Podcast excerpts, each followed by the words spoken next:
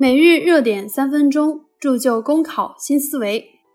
大家好，我是实习主播美林。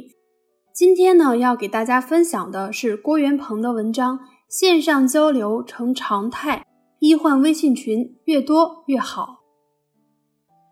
近年来，随着微信等即时通讯工具的普及，越来越多的医患交流不局限于医院内，微信等社交软件里的医患沟通正在成为常态。医患微信群，具体来说有这样几方面的好处：第一，成为优化医患关系的平台，疏解医患关系的矛盾不能只靠媒体宣传，不能只靠苦口婆心。很多时候，医患矛盾的产生未必是因为真的存在问题，而是沟通交流不畅所导致的。而当医患之间有了交流平台之后，大家在一起的交流，慢慢就会变成了理解。医生理解患者的痛苦，患者理解医生的辛苦，而且医生也会经常将工作状态、个人感受发布在朋友圈里，能够看到真实的医生，患者也就会真正理解医生这个职业了。第二，成为普及健康知识的平台，在互联网时代，人们对于互联网的依赖越来越深，如何注意生活细节，如何防范小的疾病。如何更好治理疾病？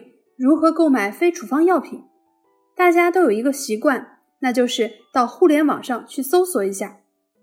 然而，也正是由于互联网的乱象存在，信息繁杂，一些所谓的生活知识、医疗知识，并非是真正的科学知识。而壮大医患微信群之后，医生就能借助微信平台传播真正的生活知识、医疗知识。这有利于基本健康知识的普及。第三，成为家庭医生延伸的平台。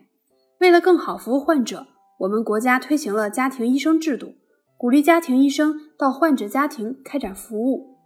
不过，由于医生需要面对很多签约的市民，很难做到这种深入家庭服务。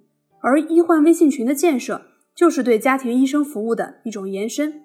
这种模式。有利于医生借助现代科技交流平台指导市民进行健康生活、合理就诊。医患微信群让更多患者进入医生的朋友圈，成为了朋友，就能多些交流、多些沟通、多些理解、多些有针对性的服务。所以，医患微信群越多越好。